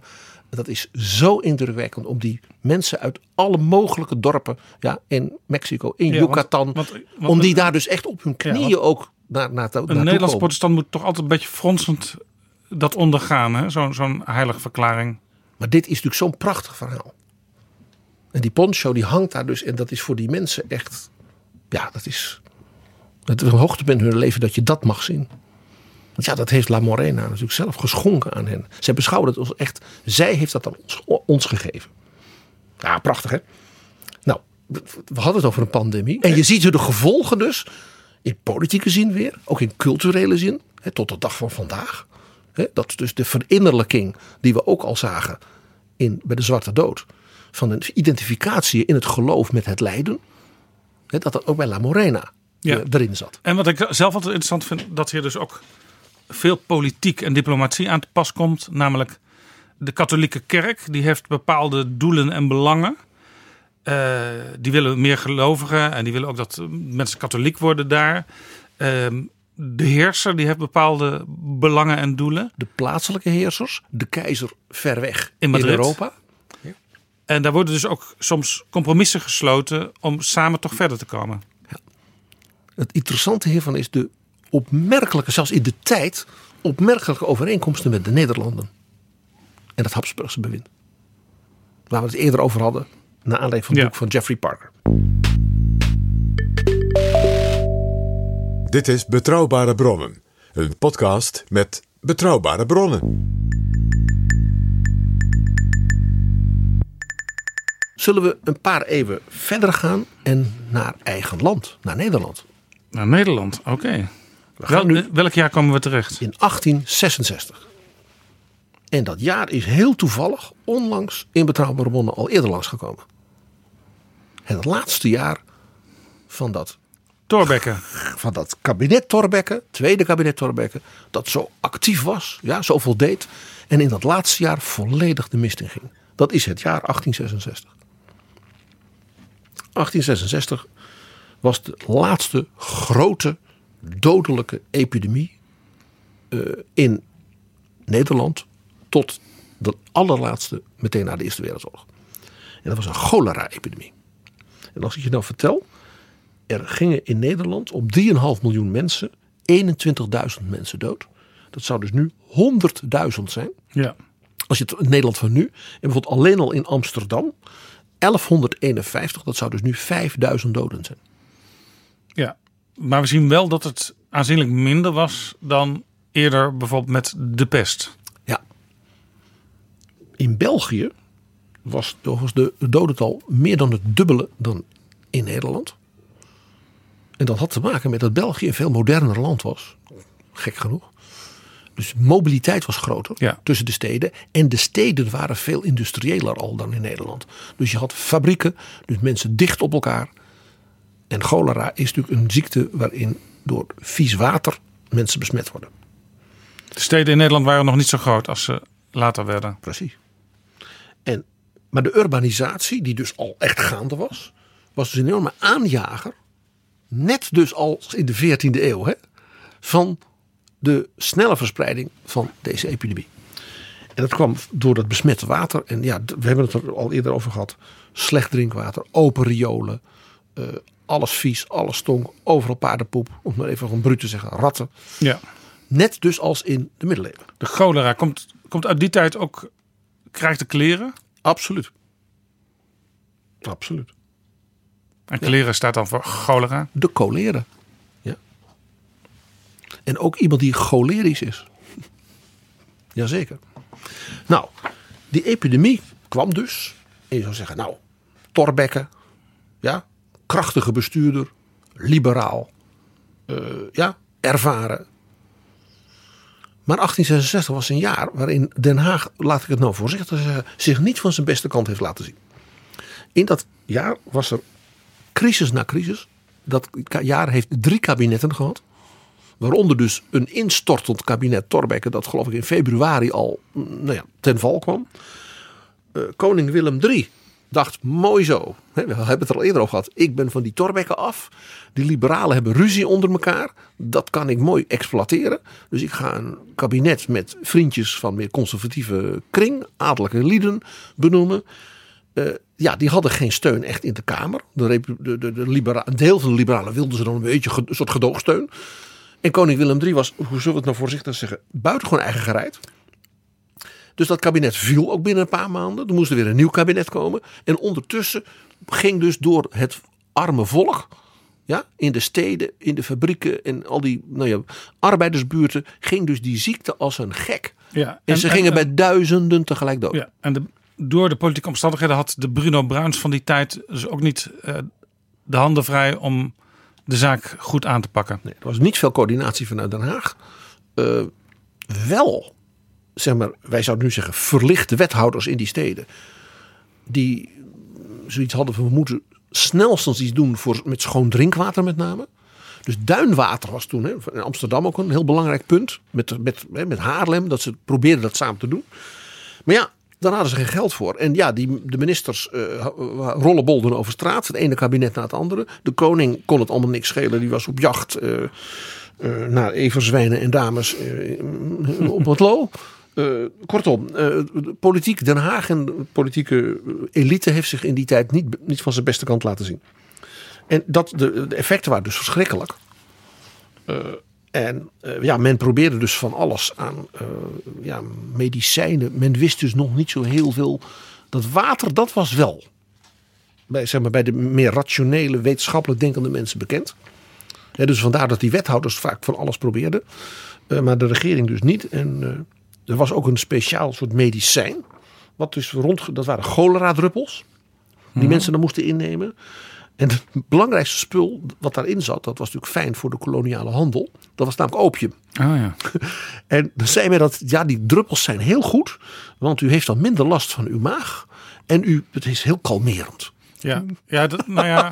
Dat was inderdaad heel kalmerend opium. Maar ja, het, het hielp natuurlijk niet tegen de cholera. Nee, het, het, bestreed, het bestreed wel de pijn, maar niet de, de oorzaak. Precies.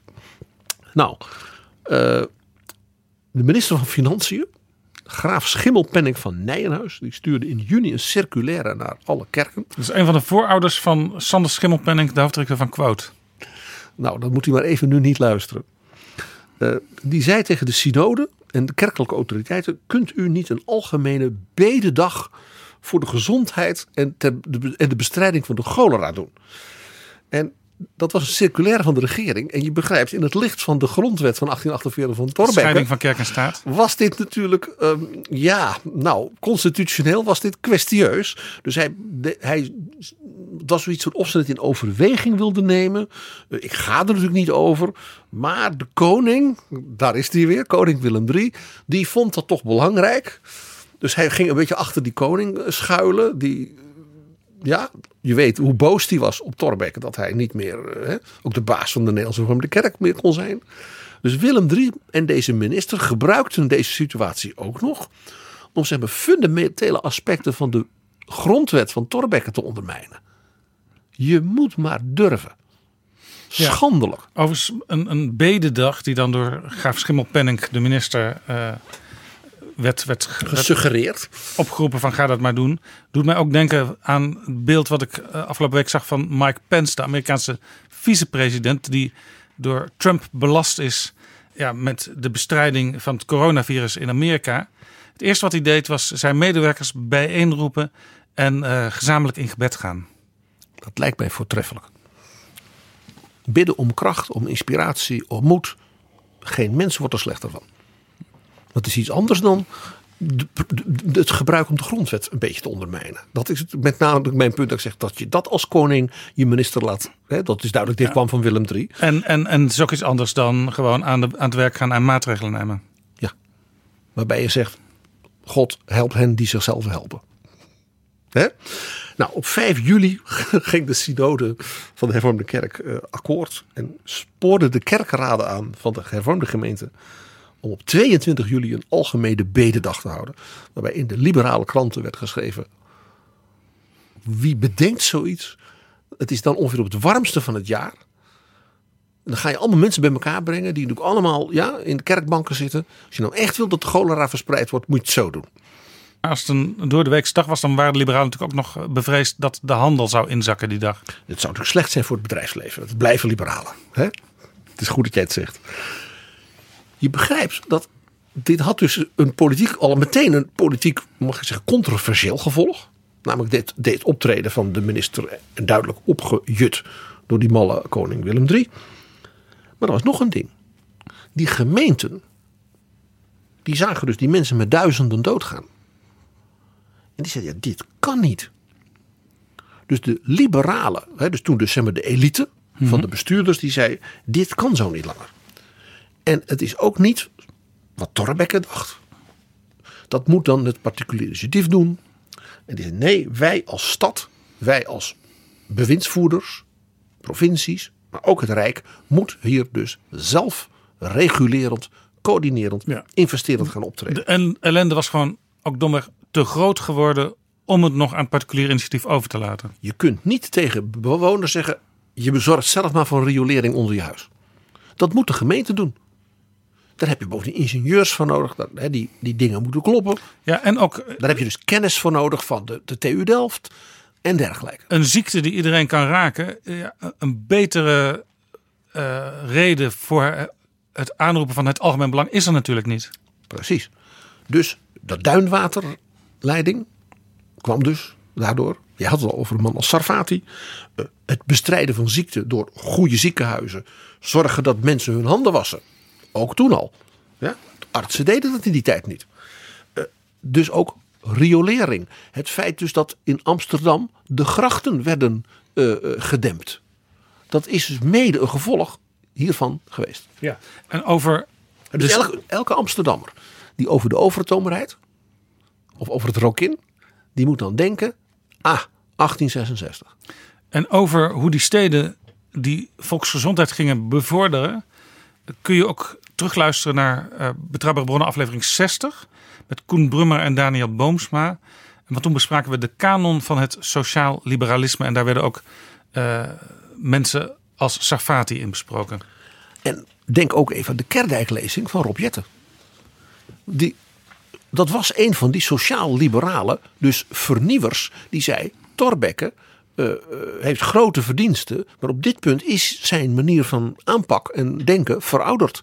Een sterk industrialiserend Nederland, ja, met een nieuwe infrastructuur. hè, eh, mede dankzij Thorbecke. Spoorwegen, kanalen, ja, Rotterdamse haven.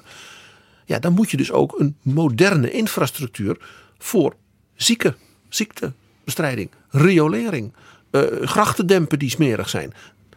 En dat was het werk van mensen als Kerdijk, maar vond ook een man als Van Houten, die zei kinderarbeid. Nee, kinderen moeten naar school en moeten gezond opgroeien. En niet in de fabriek en dan snel doodgaan. Ja, en over die liberalen sprak inderdaad Rob Jetten in zijn Kerdijk-lezing. En daar kun je ook weer het een en ander over beluisteren in aflevering 27 van Betrouwbare Bronnen. Waarin ik sprak met Rob Jetten. En ik wil naar nog een ander gesprek dat wij heel recent hadden.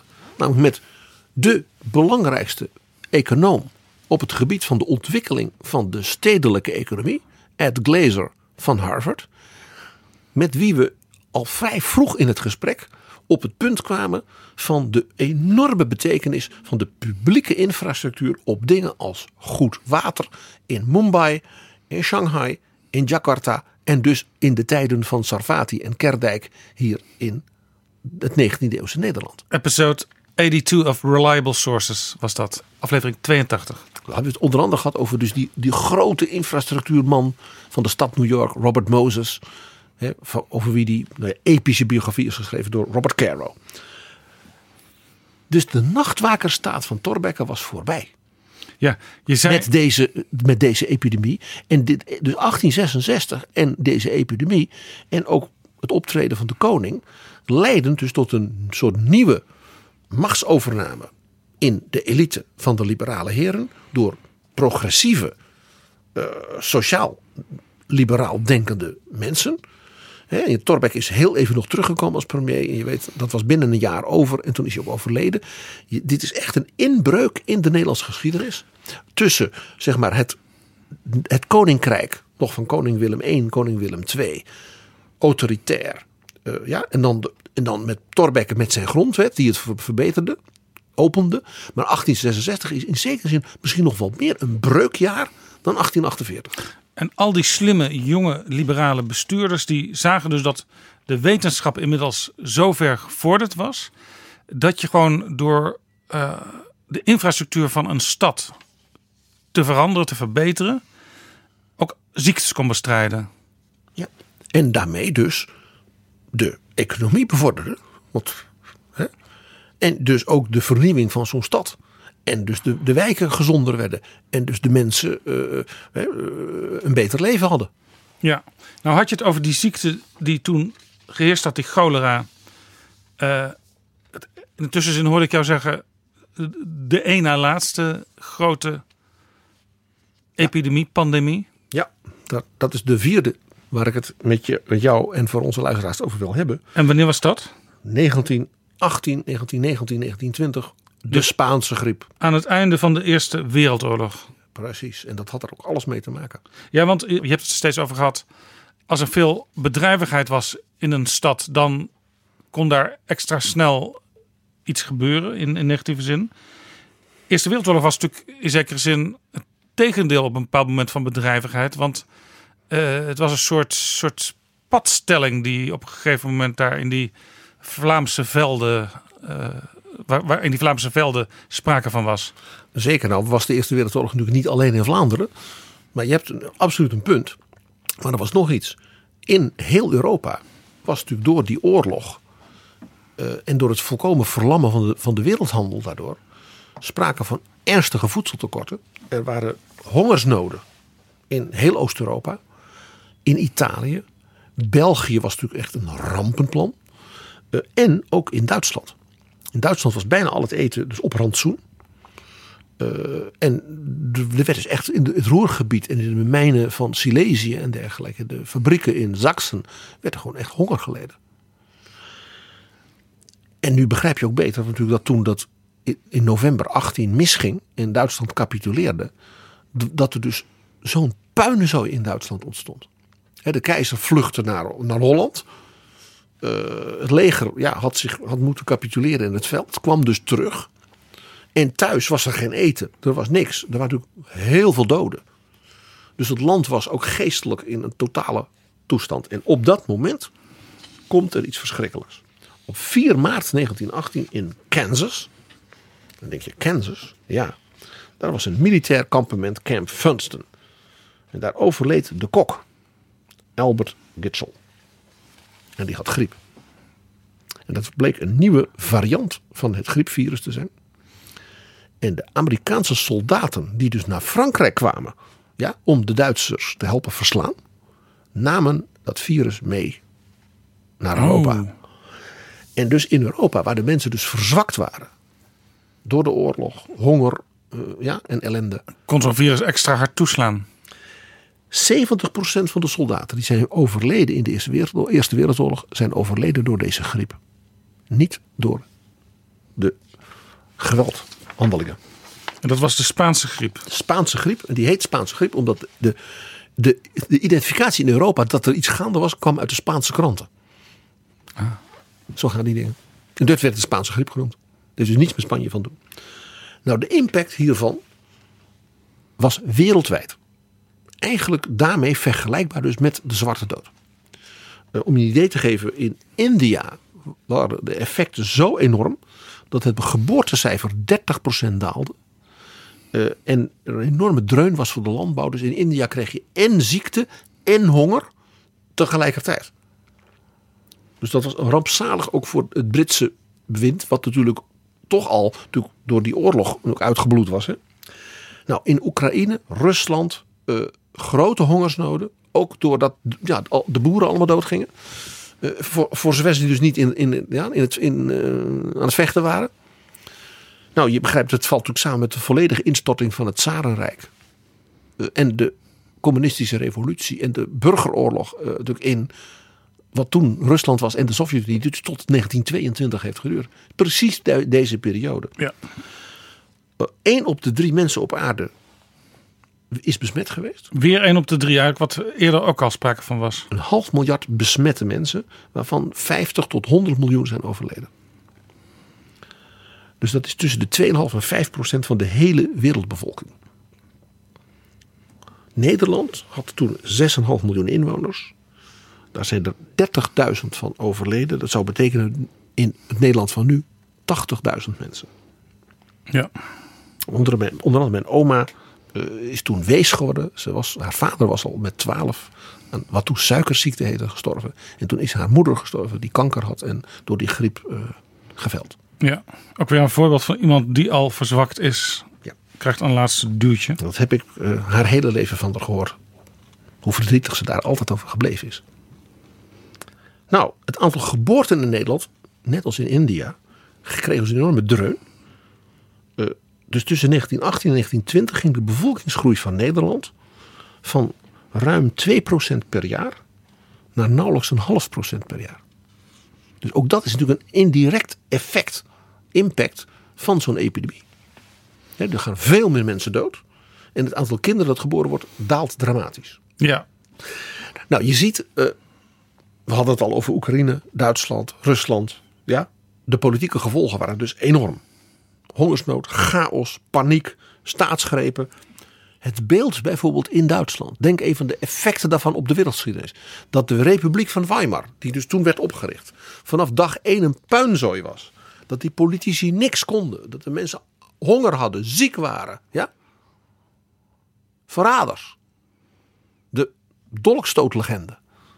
Heeft natuurlijk hier alles mee te maken. Mensen wisten niet meer wat hen overkwam. De keizer was weg. Ze hadden honger.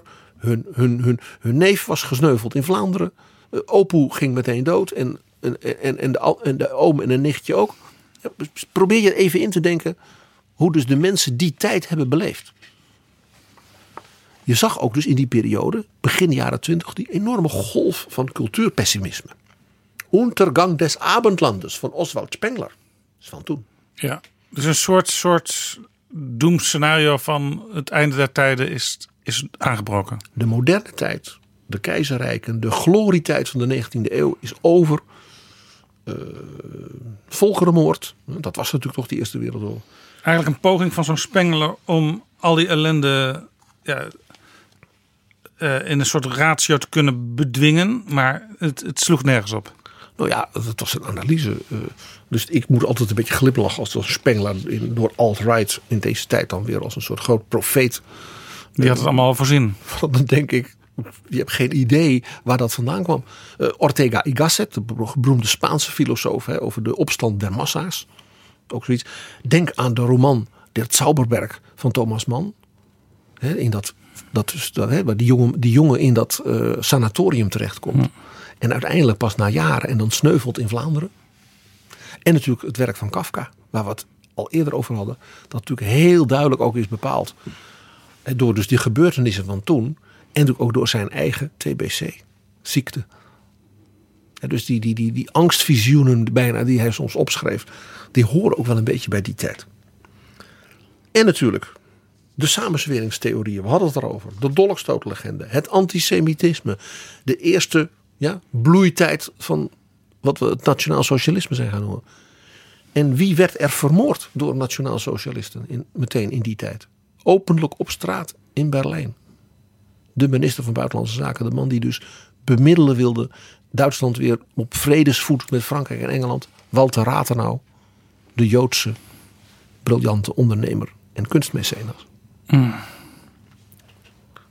Dus ook deze grootste pandemie, zeg maar na de Zwarte Dood. Hè? Even los dus van die verwoesting in Amerika, waarvan ik altijd zeg, ja, als je 97% van de mensen, dat is misschien wel nog, nog erger bijna. Maar dit was ook weer zo'n wereldwijde pandemie.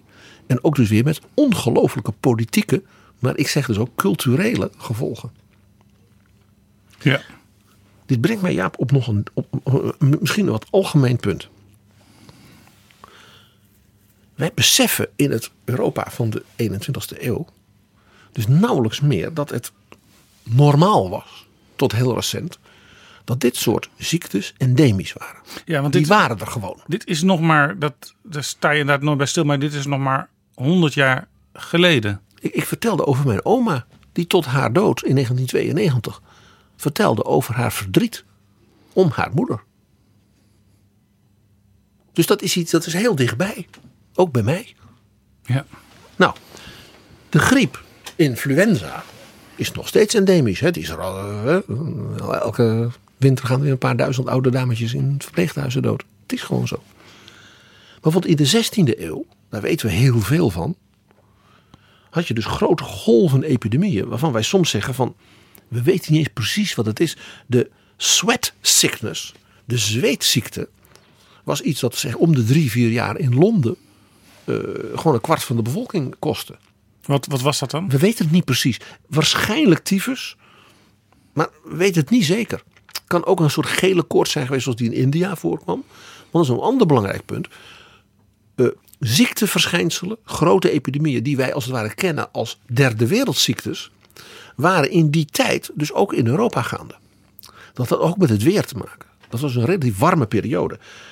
Zo kwam ook de builenpest, kwam aldoor weer in allerlei varianten terug. Als ik je nou over twee Engelse vorsten, ja, die we allemaal uit de geschiedenis kennen. De grootste van allemaal, Elisabeth I, de Ja. Virgin Queen. Als jonge koningin is zij bijna gestorven aan de waterpokken. Dat was in die is nu een kinderziekte, ja. Dat was in die tijd dus. En dat leidde ertoe dat ze had dus daardoor een heel lelijk pokdalig gezicht. En vandaar dat op die schilderij dat ze allemaal zo helemaal geblanket was. Ah ja. Dat was omdat ze zo lelijk was geworden. En ze was heel ijdel. Omdat ze een erg mooie vrouw was. Dat zei iedereen altijd, altijd, altijd tegen. ja. Dus de schilderij gaven niet helemaal de werkelijkheid weer. Dat was gebotoxed, zouden we zeggen. Haar broertje, Edward, koning Edward VI, de opvolger van haar vader Hendrik VIII, die stierf als 15-jarige na zeg maar zes jaar op de troon. Net als zij een buitengewoon intelligente, begaafde jongen. Al die kinderen van Hendrik VIII, ook Mary, die tussen hen in nog koningin was, Bloody Mary, was ook zo'n zeer intelligente jonge vrouw. En hij stierf aan wat men in die tijd de vliegende tering noemde. Dus tuberculose. En vliegende tering omdat het zo snel om zich heen sloeg. Malaria. Dan denk jij, ja, dat is Afrika. Malaria was er in heel Europa. In die tijd. Keizer Karel V die probeerde op te komen, toch een beetje, hè, dankzij Bartolomé de las Casas, voor de Indiaanse bevolking hè, in zijn nieuwe wereldrijk. Die stierf aan de malaria. Weet je waarom? Hij had zich teruggetrokken nadat hij het keizerschap had neergelegd. Je weet nog, hè, die, zijn zus Maria van Hongarije had hem min of meer afgezet. Omdat hij er niks van bakte, vond ze. Toen heeft hij zich teruggetrokken in een klooster in Spanje. En omdat hij hield van het zuiden van Spanje, Andalusië. Had hij dus net als in Andalusië een aantal fonteinen rond dat klooster laten aanleggen. En daar was een zeer virulente malaria-muggen eh, plaag. En die hebben zich in die fonteinen dus eh, eh, hebben zich goed gevoeld. En, de, en de keizer ge- ge- geprikt. En die stierf binnen een jaar. En alle beschrijvingen is duidelijk dat dat malaria was. In Zuid-Italië, Andalusië, Sicilië was malaria tot nog na de Tweede Wereldoorlog gewoon aanwezig. Pas door de modernisering in Europa van de gezondheidszorg. En dus hebben de publieke infrastructuur. Denk weer aan, aan Ed Glazer, denk ook aan Sarvati. Is ook daar toen de malaria dus verdwenen. Ja, overigens iets waar je nog niet veel van hoort, maar wat ongetwijfeld ook op een gegeven moment gaat komen. Door de klimaatveranderingen kunnen bepaalde ziektes ook weer terugkeren op bepaalde plekken. Als daar bijvoorbeeld het een tijd lang eh, veel warmer wordt dan we gewend zijn. Of veel natter. Of juist heel droog. En daar is een heel mooi voorbeeld, een bewijs van. De zogenaamde kleine ijstijd van de 16e eeuw. Tussen zeg maar, 1560 en 1610. Dus de periode van de opstand van de Nederland tegen Spanje. Periode van misoogsten, van armoede, van ellende, hongersnood. Dus dat had met elkaar te maken. Eh, toen was het ineens in Europa veel kouder. Dat had, had het effect dat een aantal van die warme landenziektes. Hè, zoals je dus in Londen daarvoor nog had. Hè, de sweat sickness en dat soort dingen. Dat die dus door de kou eigenlijk uit Europa verdwenen. Dus klimaatverandering, zelfs een kleine, een korte, van een jaar of 40, 50, kan dus enorme effecten hebben op de gezondheid Ja. van mensen en dus Ten positieve en ten negatieve. Juist. Nou ja, eh, ik, ik noemde het al, de vliegende tering, de tuberculose, was nog heel lang, letterlijk 100 jaar geleden, nog volkomen endemisch. Zowel Frans Kafka als Marcel Proust. Dus de grootste schrijver van het Duitsstalige gebied. Als de grootste schrijver van het Franstalige gebied van de 20e eeuw. Stierven ongeveer in hetzelfde jaar als jonge mannen aan tuberculose. Mijn opa werd in die tijd als student verpleegd voor TBC. Is ook genezen, maar te- dat had een enorm effect op zijn hart. Hij is dus relatief jong gestorven aan een zwak hart. Dat was dus ook een effect nog van de tuberculose. En ja, Jaap, je begrijpt de opera. Opera. de beroemdste, meest geliefde romantische opera's van de 19e eeuw. 19e eeuw. De ene eindeloze sterfscène na de ander, waarin de geliefden afscheid van elkaar nemen. Jong sterft zij natuurlijk aan de TBC of een andere ziekte. Maar oh, wat doet dat het goed natuurlijk. Hè? Geen oog blijft droog als Mimi. Dus de en- muziekindustrie heeft ervan kunnen profiteren. ja, de componisten. Ja, Mimi en Rodolfo in La Bohème van Puccini. Nog eenmaal omhelzen ze elkaar. En dan dat eerste liefdesduet. Dan heeft, pakt hij haar hand vast en dan blijkt dus meteen dat zij een TBC-patiënt is. Want dan zingt hij, che gelida manina, wat is je handje koud. Want bij TBC hoort dus dat je de bloedsomloop niet meer zo goed is. Che gelida manina. Ah, ja. Zelfs daar werken dus dit soort epidemieën door. Het is al een tijdje geleden dat het woord opera viel in betrouwbare bronnen, maar eh, het is weer terug. Ja, wacht maar tot het slot.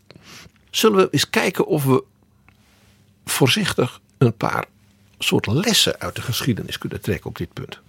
Ja, trek eens een paar lessen, want we zijn al anderhalf uur aan het praten. Goed. eh, het eerste. Autoritaire regimes. Hè, zie tsaristisch Rusland, Duitsland. Ja, kunnen dus in zo'n fase van paniek eh, en dergelijke destabiliseren. Repressie lukt dan niet meer. En dan kan dus het hele apparaat instorten. Ook omdat de bevolking eh, geen enkel idee meer heeft dat er nog op een eh, gezagvolle manier geregeerd wordt. Precies. Want je, kunt wel, je kunt wel, zeg maar, democratische ideeën hebben, maar tegelijkertijd, ja, mensen worden niet snel boos als het leven zijn normale gangetje gaat. Maar als er dan een enorme ziekte is en daar wordt niks aan gedaan, ja, dan of, piept men wel anders. of men ziet dat de keizer geen kleren aan heeft. Om het even bijna letterlijk, hè, als het gaat om Duitsland en Rusland. Eh, eh, het is niet toevallig dat eh, Kim Jong-un zo paniekerig is. En roept, bij ons gebeurt het niet. En terwijl iedereen weet dat eh, het enige land waar voortdurend grensverkeer mee is, is China. Ja. En nou ja, de berichten gaan, een soort geruchten, dat het in Noord-Korea dus een, grote puinzooi is.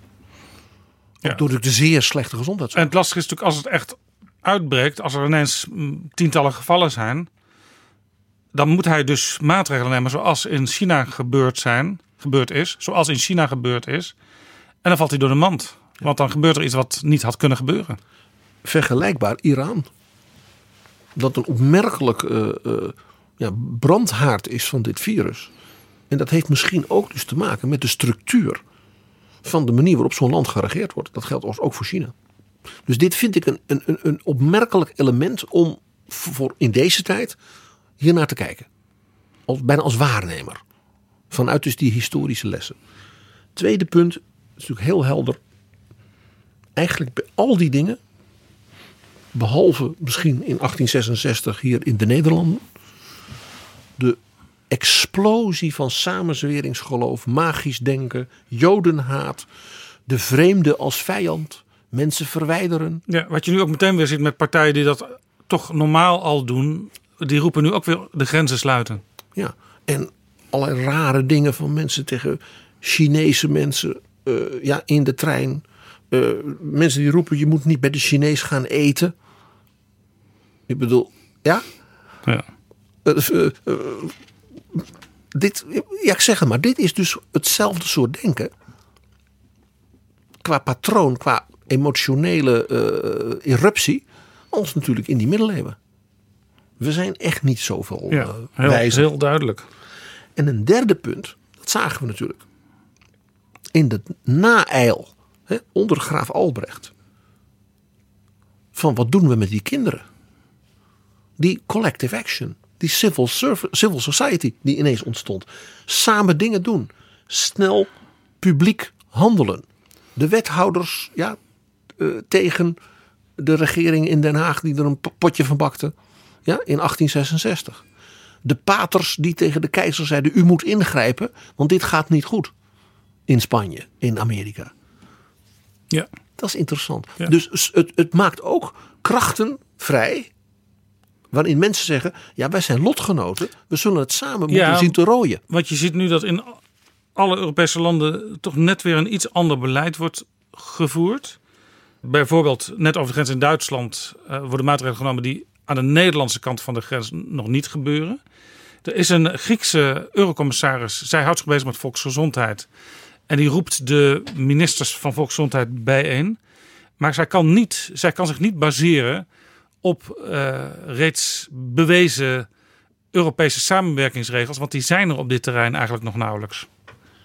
Ja, de, de, het virus in dit verband zou een eind kunnen maken van het, aan het virus van het geloof in de Europese superstaat. Want Want dit bewijst dat die superstaat er in ieder geval op dit terrein niet is. En sterker nog, dat we wel een soort van, misschien geen staat, maar in ieder geval een, een, een diepe samenwerking nodig hebben op zo'n terrein als volksgezondheid. je zou hopen dat de beste koppen in Europa ja, op het gebied van medische R&D en de verstandigste bestuurders en ministers en ziekenhuis eh, eh, zeg maar, coalities, dat die zeggen, ja, het maakt mij niet uit of, of ik nou iemand help in Italië of in Nederland of in Portugal. Nee. En ik vond, ik, vind, ik vond het dus heel interessant dat men dus aan de ene kant wordt geroepen Europa moet van alles doen. Om vervolgens zeggen, maar onze soevereiniteit mag natuurlijk nooit worden aangetast. Ja. Allerlei vreselijke ziektes die hebben ook in het taalgebruik hun plaats gevonden. Ja, Ik herinner mij bijvoorbeeld uit de jaren tachtig Jacobsen en Van S. de vrije jongens van de tegenpartij. Want die riepen om de haverklap. Krijgt nou de vinketering. Krijg nou helemaal de vinketering, hé. De vinketering is een uitdrukking uit dus de jaren twintig. In zowel Amsterdam, Rotterdam als Den Haag. Wij denken nu omdat het echt Haags is. Maar dat we weten uit de etymologie dat dat in de, wel een echt stedelijke uitdrukking is. En echt dus in de tijd dat dus mijn, mijn opa als jongen eh, dus een TBC-patiënt was. En gelukkig nog genezen is. En had dat iets ook met eh, het vogeltje vink te maken? Geen idee. In ieder geval niet met, met het vogeltje van Twitter. Tweet, tweet. Nou ja, ja, de beroemdste epidemische patiënt in de kunst. We weten natuurlijk allemaal wie dat is. Violetta Valéry. De hoofdpersoon van de roman van Alexandre Dumas. De dame met de camellia. C'est la dame au ca- camellia. En dat boek was de inspiratie voor, mis- voor velen wel de mooiste en de meest aangrijpende opera van Giuseppe Verdi, namelijk La Traviata. Eh, dit gaat over een courtisane in Parijs, bemind door graven, edellieden. En zij valt voor een jongen, Alfredo. En dan verstoot ze hem. En dan sterft zij aan tuberculose. En dan komt hij nog een keer bij haar langs. Ah, dit is een sprookje dat niet goed afloopt. Nee, het is een opera van Verdi. Een mooie opera loopt natuurlijk slecht af. Maar je begrijpt dat slot, dan denkt zij namelijk dat ze door de koorts die ze dan krijgt, dat ze weer kan leven. Dan staat ze op en dan zingt ze Rinasje, Rinasje, ik herleef, ik herleef. Want hij is teruggekomen sterft. Ja.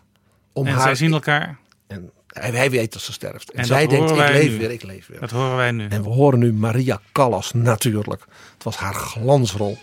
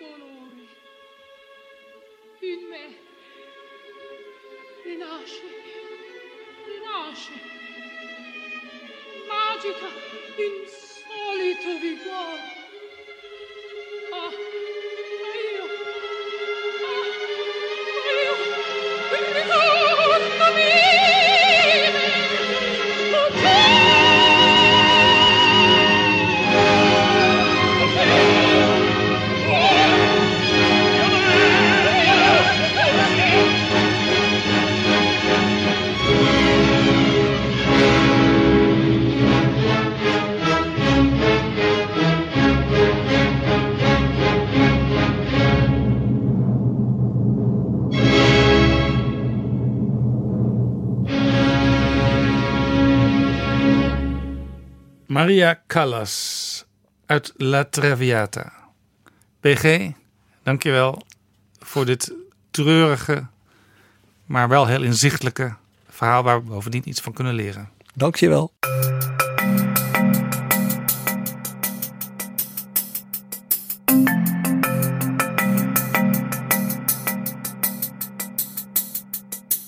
Zo, dit was Betrouwbare Bronnen, aflevering 91.